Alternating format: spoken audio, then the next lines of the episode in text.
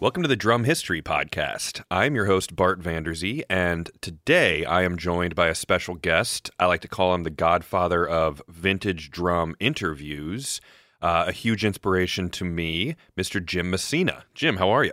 That would be me. Hello, Bart. I want to thank you for uh, inviting me. Did you know? I, hey, did you know this is the first time I've ever been interviewed myself? This is very unusual for me to be on the receiving end. I'm used to being where you're at. Exactly. I did not know that. And I'll tell people that um, Jim is just an absolute icon in the vintage drum community. He has and runs vintagedrumstalk.com and is just kind of a legend on YouTube. And full disclosure, he is absolutely one of the main reasons why I'm doing what I'm doing today because I sat there on my couch and watched all of his videos and said to myself, wow, I absolutely love this. How can I get involved? I want to learn and I want to kind of do what Jim does. And look at us today. I'm talking to you and interviewing the man himself. I'm turning red here, Bart. I'm very flattered. But you know what? You are an example of the the type of person I was trying to uh, communicate with all these years uh, because uh, I understand you're you're still in your twenties, aren't you? I am 29. Exactly, and that's the you know when I would be doing these uh, these videos, I'd be talking to you, someone just like you out there, your age group, because somebody's got to take over and put some value on these drums, and I. I'm so glad that, that you've created this podcast and that you exist because really the community has to live on. Somebody's got to uh, educate themselves though, from the younger uh, aspect. And I'm so glad you're doing that. And thanks for the compliments. Oh, my pleasure. And and I think it's um it, it's amazing how many topics come up that you I had no idea they existed that I've learned in the process of making this show. And today's topic of painted bass drum heads from the, Ah, the 20s yes. and 30s which we're going to talk about. And the reason I'm talking to you is because you have a great video on YouTube, which I will link to in the show notes where people can find it. Terrific. But um, jumping into today's topic now, go ahead and treat this like uh, like I think a lot of people don't know anything about this subject. Uh, maybe they've seen them. Maybe like honestly, like we were talking about before we uh, hopped into the interview here. People think of like a printed logo on a bass drum head, um, all that stuff. So take us to the very beginning of painted drum heads. Why are they painted? What's the point? Here's how it actually goes. Here's how it goes. You have to start off with calfskin heads in general at first because, you know, back in the 20s, the teens, 30s, and into the 40s, you know, Remo Belli had not come along yet with mylar heads, plastic mylar heads that we know of today, and all the variations that exist. And you see, you know, a lot of graphics, some really well done graphics for everybody now. Everybody on stage has, you know, a cool looking, you know, some kind of logo bass drum head. Uh, but back in those days, it's all because of the need to maintain calfskin heads. Calfskin heads, they're animal skin, all right? Yeah. And they react to humidity. All right? So you, you could tune up your, first of all, you had to stretch your own heads. You had to tuck them. That's what they called it, tucking a calfskin head. You would, you know, the, the aluminum rings you see around uh, conventional uh, contemporary drum heads uh, Yeah. that the mylar is wrapped around. Okay, well, that was called a flesh hoop back in the day, 20s, you know, the calfskin head era. They were usually made of wood, maybe a maple ring. They had a, it had a scarf joint in it, and they were sometimes they were rounded, sometimes they were had a flat side to them. But drummers were very familiar with tucking their own calfskin heads with a tucking tool. Uh, you can use, uh, they, they suggest if you don't have a, a- an actual tucking tool, you can use a wide spoon, the handle of a spoon or something like that to do the actual tucking. What you would do is you would buy a round of calfskin. That's what they used to sell. You could get them pre-tucked if, if you wanted to. Of course, if you had to pay a little more Sure. for that. But they came pre-tucked, and some guys would carry around maybe four or five, six pre-tucked heads, the batter head, and they had the snare head, what we call the snare head now for the bottom side. But then, in calfskin terms, it was called a slunk head to use on the bottom Hmm. for the snare side. And they were usually a thinner, shaved type of head, okay? Whereas the Yeah. top, thicker, white, they usually, usually Irish calfskin was considered the best. But my whole point for mentioning calfskin, getting into it at all, is that calfskin, once again, reacts to humidity. And what happens is you'll tune up. The guys would tuck their heads, put them on their drums, tune them up, get them where they want them, and then it would be raining out or foggy out Yeah. or just a uh, just a hot, sticky, humid day. What happens to the head? It starts to loosen. It starts to sag because it reacts to the moisture in the air. And your drums would just literally sound just they just go splat. so the, so these drummers would quickly take their drum key and they're you know constantly throughout the whole set turning this one, turning that lug, turning this lug. It was just a big, big pain. I don't know how they got through that era, to tell you the truth. And I'm glad that I was born at a time where, you know, Remo Belli came along. Yeah. And here we've got Mylar heads. But Yeah. so you had these sagging heads. They couldn't take it. They had to fix this somehow. So what they did was they started installing uh, heaters inside of bass drums and snare drums. I've never actually seen them inside a tom, but I imagine they could have done that also. But you mostly see them bass drums, snare drums. And it was just a heated element that would warm up. And you had to kind of be careful because, you know, you don't want your drums to catch on fire, but uh, they would plug it in, the thing would heat up, and it would help their sagging calfskin head. It would keep the heads, keep the tensions where they want them. So that was one way to do it. Then the other way to do it was by using simply a light bulb or two light bulbs, two and three, okay? And the heat generated by the light bulb was just enough to take out the humidity in from the air eh, within the bass drum and keep these heads, you know, intact where you tuned them, at least for the gig. You know, then you turn off, then you Sure. turn off the lights or the heater, take the uh, trolley home, pack up your stuff, you know, take the trolley, and they'd go flat again. So they noticed that, hey, wait a minute, that really looks elegant and cool when when I turn that light on like that inside the bass drum. Uh, then they started putting in a red red one and a blue one, you know, colored ones. Hmm. Then they started putting in, they started, they figured a way to make them blink.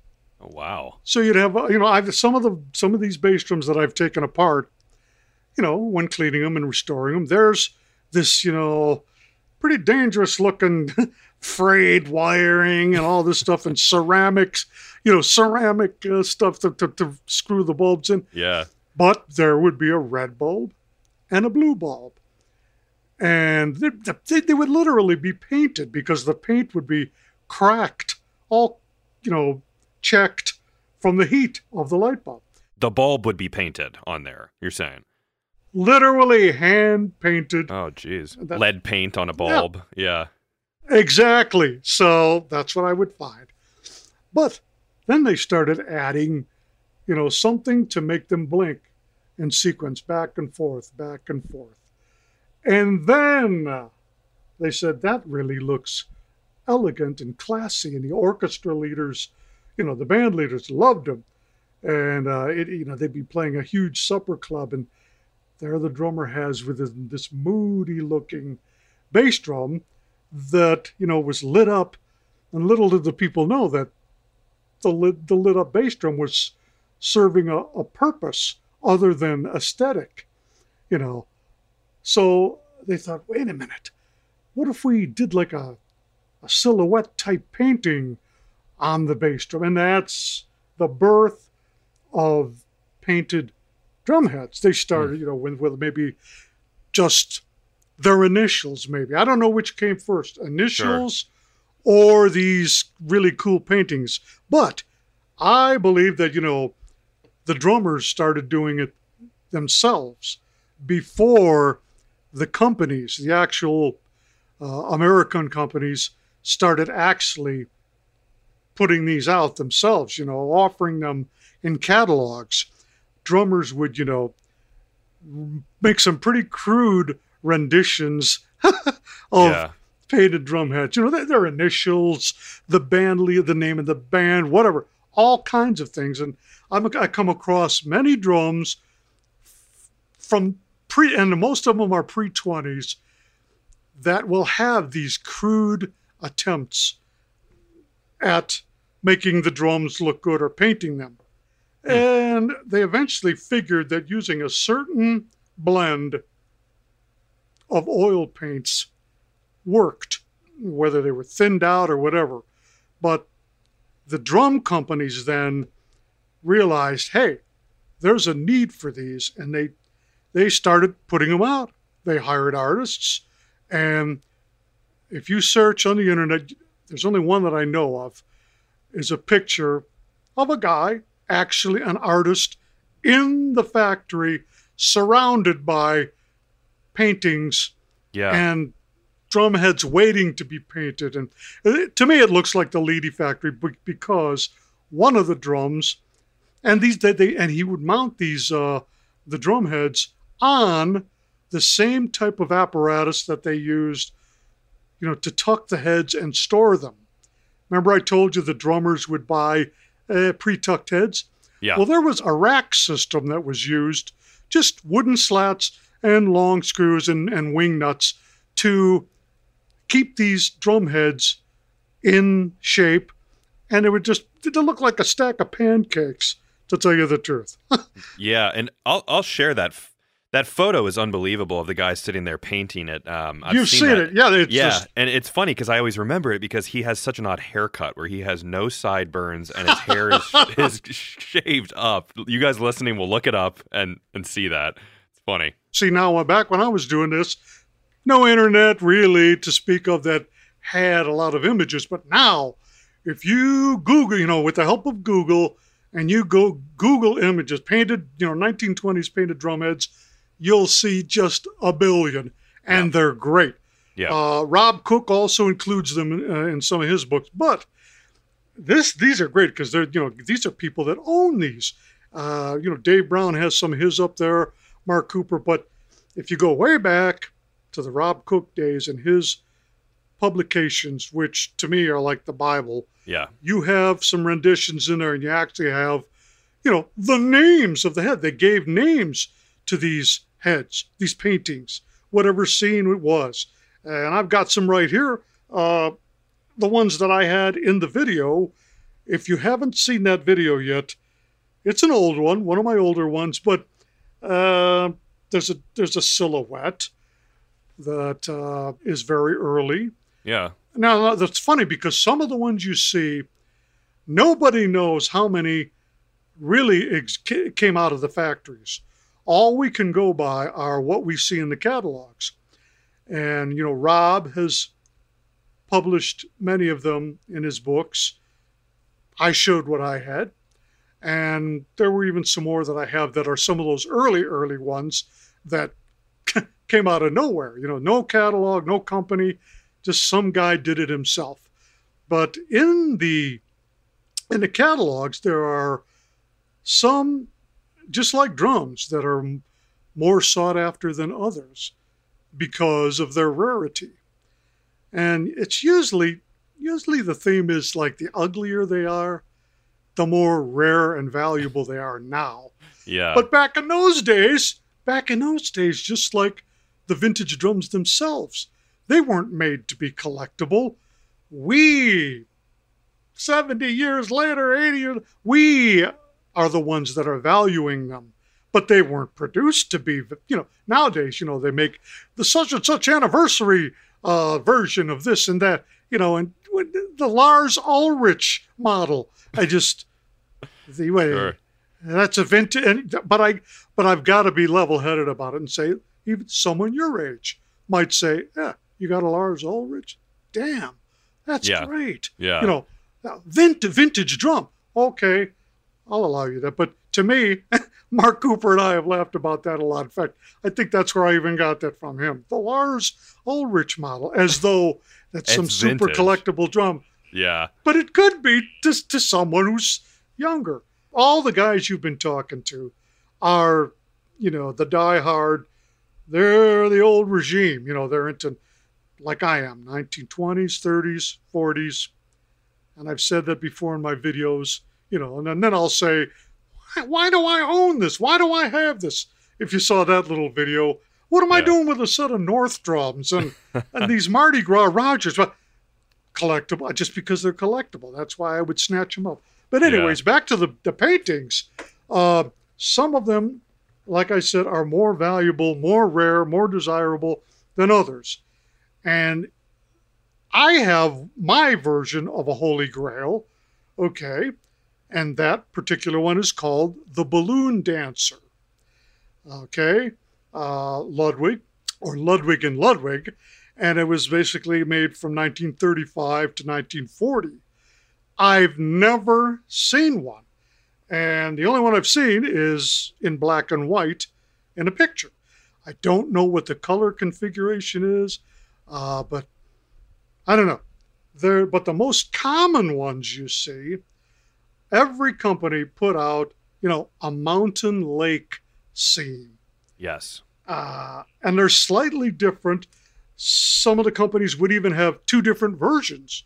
I'm looking at it right now. The Ludwig Mountain Lake version, they had a 1927 and a 1930. Slightly different. But, you know, experts could point that out. And I've seen many more of the 1930s than the 1927 versions. But if you're a collector, I mean, it's cool to have both, both of them. Then there's a Niagara Falls, 1924 to 34. I've seen that, but they're they're they're kind of rare. The Clipper ship is simply a silhouette of a, you know, like a Christopher Columbus type sailing ship, but it's it's done all in a in a silhouette. That one I have seen at the Chicago show, and I just, you know, next time you see me, I'll allow you to kick me. I should have got I should have gotten that one. Should have bought it. Well, it's neat to see because obviously if we if we kind of back up and we remember that this is a backlit, there is uh, there is heating element and there, or there's light bulbs inside of the drum and it's being lit. So that's why there are these silhouettes. And the one that I see a lot online um, or on pictures of people's collections is the spiderweb girl that you'll see. Absolutely. The... That to me is another one of my you know you'll see you'll see that at the show. Yeah. Uh, I, I, think dave has one dave brown. Uh, but i have seen him at the show and it's just so cool to see him in person because everyone is different. Yeah. Um, yeah. even with these mountain lake paintings i look at them and i'll look at you know the leedy version. Even even I'll look at two or three of the 1930 version, Ludwig version, and I'll see, hey, wait a minute, a little different. Because you've got the human element involved. They yes. were literally hand painted. And, you know, we all use that term painted, but there was little brushwork involved because the problem was, just as you say, being backlit and I found this out the hard way because I tried to do it myself. I tried to make my own cool painting using yep. oil paints, regular Grumbacher oil paints. Didn't it was just horrible. You could see every brush stroke and the oil in the paint starts being absorbed into the head. So you have this big outline around what you're painting of oil that is now being backlit, backlit by the light bulbs. It shows up. So what they had to do was they had to cut the paint a certain way, thin it out, and make it work so that you didn't get that oil spreading, just like I did. And they had to really watch it with the brush strokes. So Hmm. instead, they utilized a different method called the stipple method. You've heard of a stipple gold snare drum, right? Yep, I don't know if you have. Okay.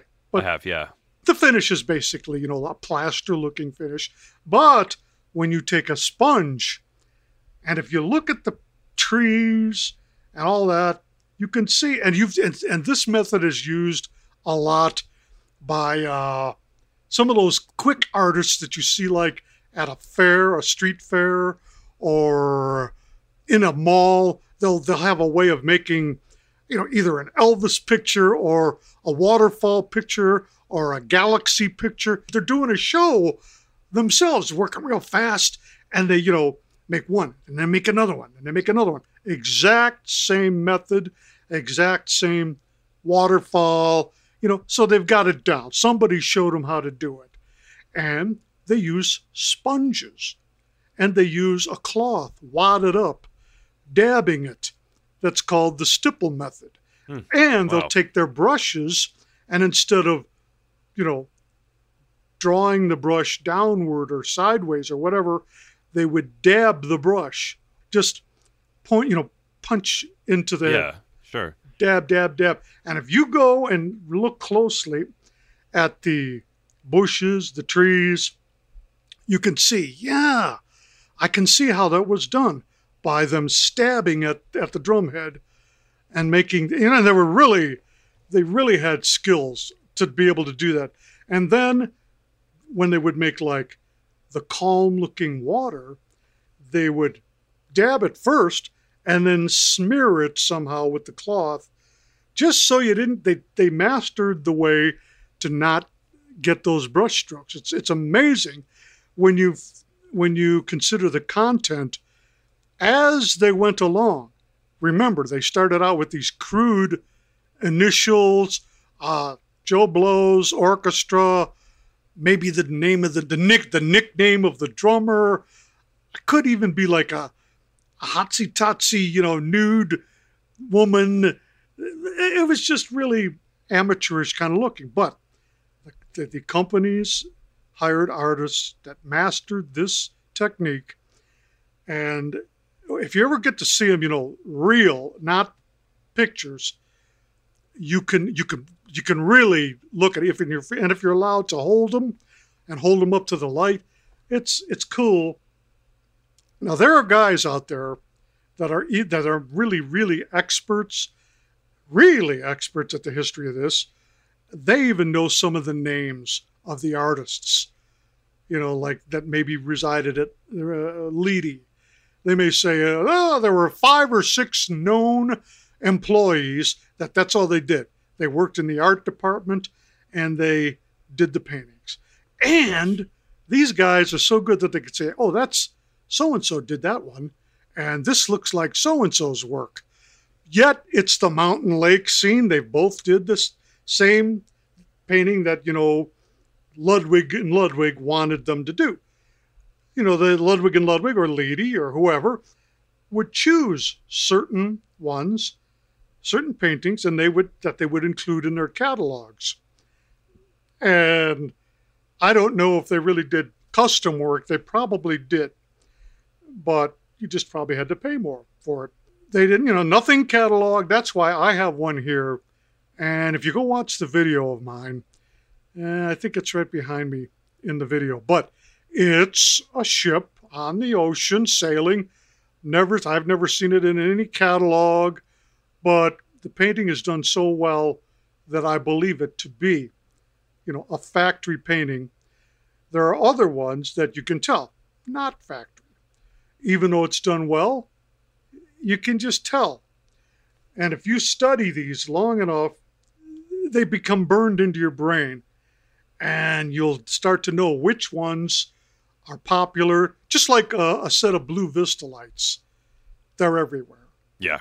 There's certain ones that you you always see and like like you're absolutely right. Where you you're saying that these guys are like master painters, and I'm sure again everyone should Google it and you can see. It almost reminds me, um, in a great way, like Bob Ross, you know, the famous like PBS painter. They have these, absolutely like, these this this Yes. beautiful like the reflection on the water. But to be able to convey that to someone else, like Bob Ross did, he would say, you know, whisper into that whispery voice, just, "Now just grab your n- number two brush Yeah, and uh, just dab it like this. Boom, boom, boom, boom, boom, boom. You know, basically, that's the same thing the guy at the mall and the street fair is doing, only he's doing it lightning fast to make a show out of it. And then he'd spin it, you know, and rely on the, the paint, you know, running off the centrifugal force. And it- it's a show in itself, but you can tell these guys have painted these these same paintings a million times. Sure. you know Yeah. it's cool. I really i really wonder how many were put on. I don't know if there's a record of it somewhere but that would be cool to know or if just the mountain lake scene was the one everybody liked. Yeah, uh, again my favorite just because i'm a, from a collector standpoint is the balloon dancer. Um, and there's there's another one i don't know if you have access to this by now the ludwig ones are easier to find but then when you look at the slingerland ones they they're a little more rare. And i'm looking you know at rob's book and they are just a horse of a different color. You can tell a slingerland painting. Hmm. They, I wonder- they just have a different look. Uh, it's the difference between using chalks to make your artwork and oil painting with a brush yeah, their their, their coloring is more vivid. Yes, uh, the lines are not sharp; they're soft lines, and but the colors are more vivid. They have a, a clipper ship, but they call it a night at sea. You know, now imagine how hard it would be to make a night scene in those days. yeah. And it does, you know, it looks like, you know, a ship on water.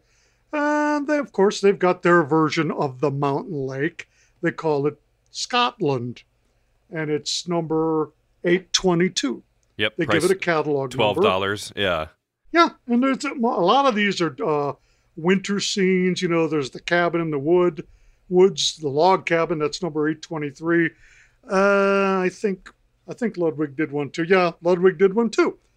Uh, in 1930, they call it the winter scene. some of them. So we're talking about the winter scene, and it's kind of funny to me. Some of them are a little bit. Um, I don't want to say depressing, but uh, some of them are like like I'm looking at uh, in, a, in a catalog which you guys can find online. Summit Castle scene number 824.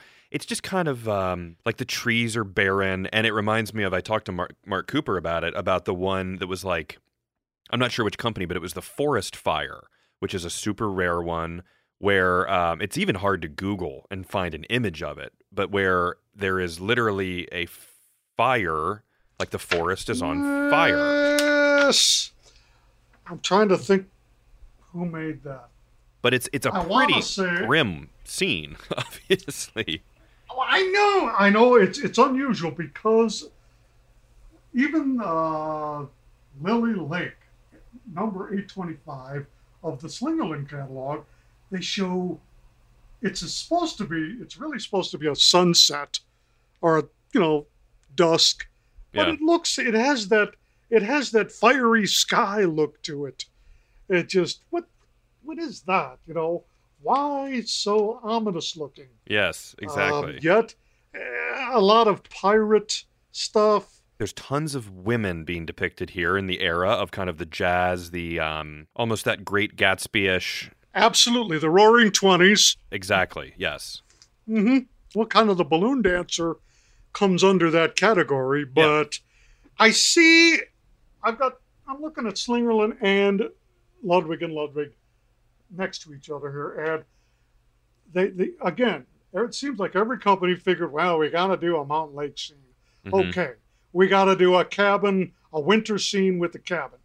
Ludwig's got two of them. Uh, I don't know why they do that, why they have two of them, but you know, one is 1927, and then again they change it like, up again in 1930. don't know why they, unless that's when the catalogs were put out, but they chose then to change the look of the same subject matter. Yeah. But then you'll see pirates again in both Slingerland and Ludwig and Ludwig. And it's like they, I don't know if they were dueling it out. Of course, there's the infamous windmill scene that they all had. Leedy, I've got two Leedies now. Uh, one is mounted on a 28 inch bass drum, and this one blows me away now. I have another one that is in mint condition. Now, a lot of times when people say mint, they don't know what they're talking about. But when collectors or any high profile collector or person in the drum community, vintage drum community, says mint, they mean mint. This came from Dave Brown over in England, and I traded the low boy pedal yeah. for it. Yeah. Uh, he wanted it that year. He would just, oh, Jim, of course, have that. Uh, what do you want for it? Uh, and I said, geez, Dave. And I, you know, I kind of regret that because, you know, I wish I had that back. But hey, Dave's got it. It's in a great place. But at the time, I kind of told him, wait, I don't know. I, I need a 25 and a half inch painted bass drum head of, you know, the windmill scene. And I can't believe it. He just, I've got one. I've got one. Yeah. Do you want to? What? What? What are you doing? First of all, to have a you know a 25 and a half inch was is, is hard to find. Sure. 28s, they're- that's this this era is you know everything was 28 inches mostly. Then they would go down to 26, but to have a 25 and a half, you could mess with a 26, but they really did make 25 and a half exactly to fit a 25 and a half inch shell. He had one in mint condition. And when Dave says mint, I mean, I was shocked when I received it. It was beautiful. And, you know, it's a, it's, I think it's the Leedy version of the windmill scene. That's And unbelievable. it's just beautiful. I, I, I got to send that to you. you. You're gonna, you're gonna be knocked out. But because I also have another Leedy windmill scene, which has a rip in it, and there's you know some other problems with it. But I'm just fascinated with them, to tell you the truth. And the, it's funny the the way they came about. It was all it was it was necessity because of the humidity with calfskin heads. And the evolution it went through the teens and by, by the time the 20s get rolled around the drum companies figured we got to start making these and we're going to catalog them and i'm not sure when the actual first catalog you know had painted drum heads in them if it was if it was Leedy, if it was Ludwig uh, i mean ludwig is showing 1927 even 1924 but I've even seen like 1923, and so I'm not sure when they started. I don't know. Did Mark Cooper ever mention? No, he didn't. But I'd also be curious about when did they end? So do you know when they they ran their course and kind of went out of style? Would that be Well, let's put it this way: the Balloon Dancer went to 1940, okay? as late as 1940. That's the latest I've got. Um, but again, some by that time, some people were getting it down with the the painting, you know, doing it themselves, especially band leaders that you know wanted their name or their initials on the bass drum. Benny Goodman, Yep. you know, that's a famous head. BG, you know, with the with the lines and the shield and all that. But by the 50s, in the middle of the 50s, they were still doing calfskin because WFL, I got a whole set of WFLs with calfskins. And by the mid 60s, in the, uh, in the late 50s, I think, Remo Belli really started, you know, promoting them. So the way of the painted head was over with, Yeah. probably in into the early 50s. Okay. That's what I'm going to say. But Yeah. catalog wise, I can't I can't pin it down. Yeah. Gotcha. Or- Well, it's it's such an interesting and unique and really beautiful piece of history where they're works of art. Um, and like you said, it's that Exactly. unique, unique kind of style and um, yeah. And there's actually something cool. There's you can look on Facebook and Instagram and all these places. There are people who are doing great jobs of reproducing these heads um, on 28 inch bass drum heads. It's it's obviously Yep. different than the original, but but if you can't find the original, why not have um, someone I, creating well, I- something new? Yeah, I don't know if there's, you know, a copyright on them. I really don't know. But all I can say is I've seen, you know, the ones that Matt Alling was putting out of CT Pro Percussion. Believe it or not, his mother was doing these paintings. Oh wow. We had him at the show two or three years ago when he was promo- when he when he brought the uh, we call it the cigar band set drum set. Awesome set. If you look up CT Pro Percussion, Matt Alling, or you could probably even put in cigar band drum set. You know, Google that. He was. I can't believe it because it's painstaking. He used real cigar bands and made a wrap Oh out wow! of them I'm for a drum at it. set. Unbelievable. Isn't that something? He Yeah. wrapped a whole kit. So, anyways, I guess you know they're all artistically talented. His mother then was making the drum heads, and I think one of my videos where I uh, did a segment on Matt in the background, and we talked about it. There were these he was offering calfskin heads because he's he's very big on you know fresh new calfskin heads. Um, he recognizes, you know, the older, you know, the originals as being collectible, but not playable. Sure. Big no-no. Yeah. I mean, he'll say they're like cardboard. he'll he'll say they're all dried out, and you Yeah. know, I think I even sat down at a set that year and just did a little ditty, a little demo, and the feel of them was pretty cool. Uh, speaking of, you know, contemporary painted heads, I think you're going to start seeing more of them just for the heck of it Yeah, I think you're just right. Just because collector, and I think it'll be by somebody like uh, Frankie Banali or somebody like that. Collectors, I think, would would value something like that because anybody else is going to, you know, go to a computer guy and have them, you know, really made up all these satanic figures and all that kind of stuff that they do now. yeah. Oh yeah, it's incredible. Yeah. But as far as real painted heads, I think it's going to be collectors that are going to would be interested in something like that. And if they ever do, uh, if they ever are allowed to reproduce those exact heads, because why haven't they done it already? yeah. They would have. They would have already done it.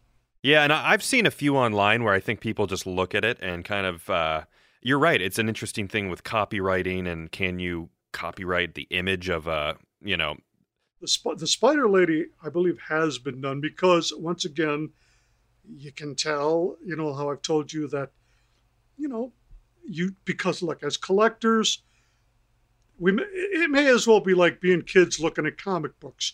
You memorize everything on the page, Yeah. so you stare at these examples forever and ever. And your mom comes in and goes, "What? What do you put that book down?" You know, but wait, it's a lady something. You know, uh, and I'd just be staring at it. You literally do almost memorize every stroke of that's on there. And I've seen the Spider Lady, or an attempts at the Spider Lady Sure, that just yeah. look kind of block it, blockish, crude.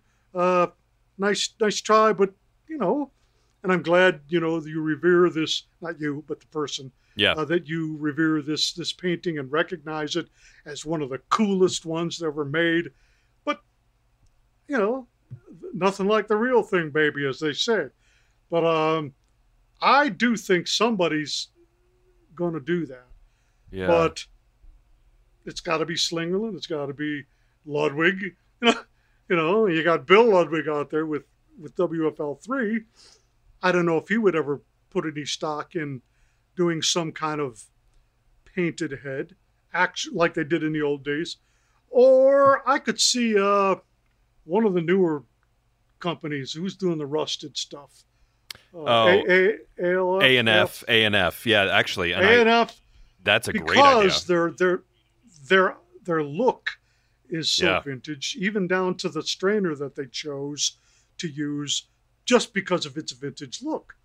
Yeah. Uh, the George Way one, and and their look is just you know each each set is different because of the, what they're doing with the rusted look, and I could see them somehow either either uh, commissioning someone that does have the copyright to make to have those made, or get permission somehow. But that's that's a company I could see doing it. There are some other boutique companies that I could see that could use that, but I'm telling you, they're works of art.